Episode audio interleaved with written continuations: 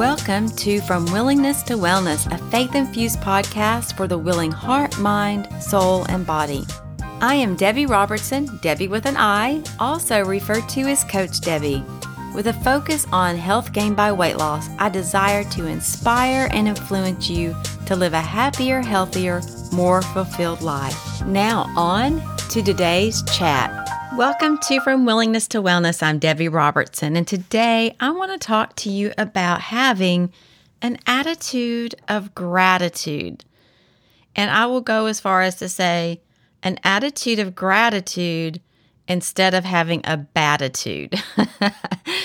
uh, this stems back from oh, some things that I've I've looked at and dealt with personally over the last several months, especially if you are listening to this at this time when it's published.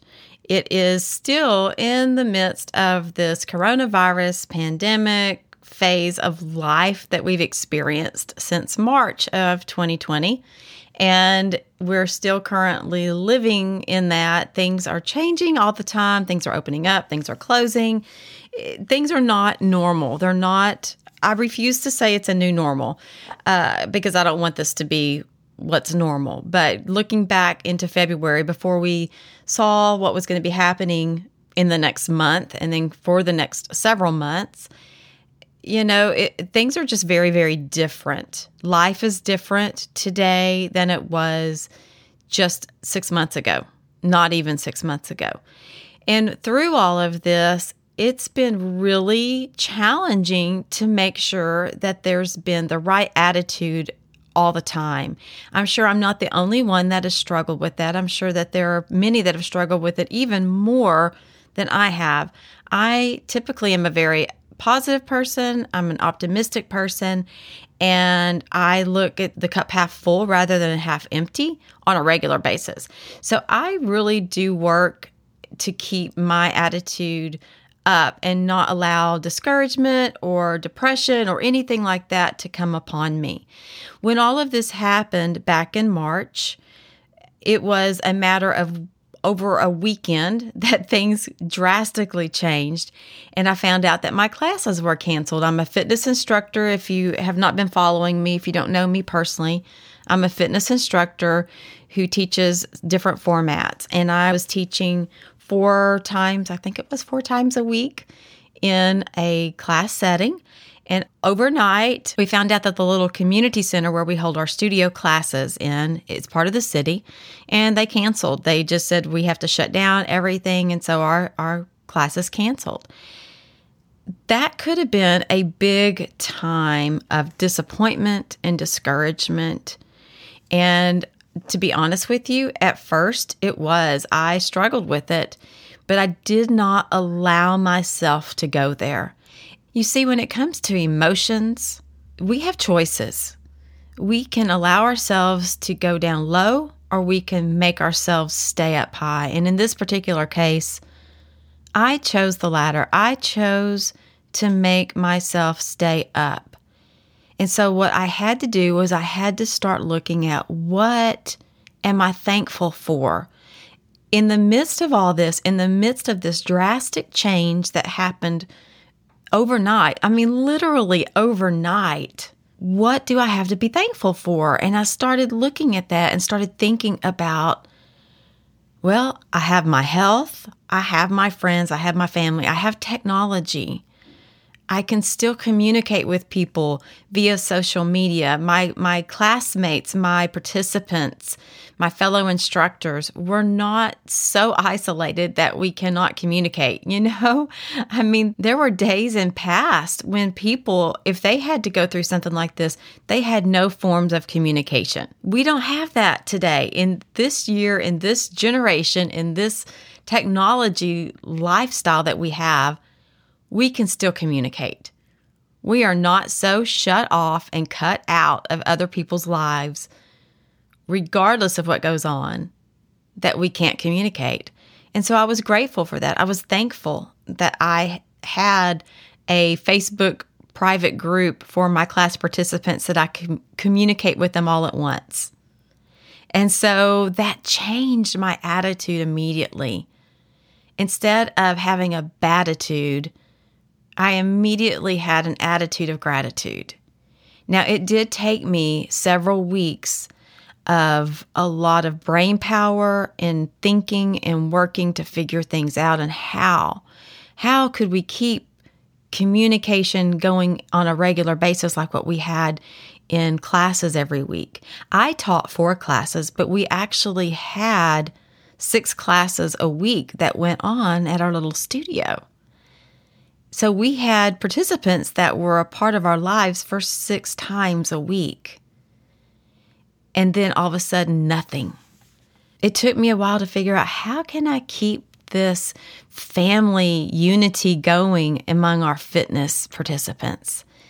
And how can we do classes and what can we do? And we, you know, it took three weeks but thank God for technology. Thank God for the men and women before me that figured things out so that we can have classes live streamed. And after three weeks of, of brain power and figuring out, we started holding classes via Zoom. And that's a beautiful thing, even though it's not in person. At least we see, we talk, we we're communicating face to face. And so, again, I had an attitude of gratitude.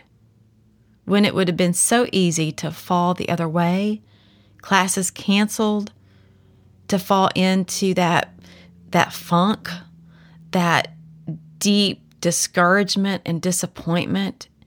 And you know what happens when you go there? You're fed there. When you allow yourself and yes, I'm saying you allow yourself because you have a choice.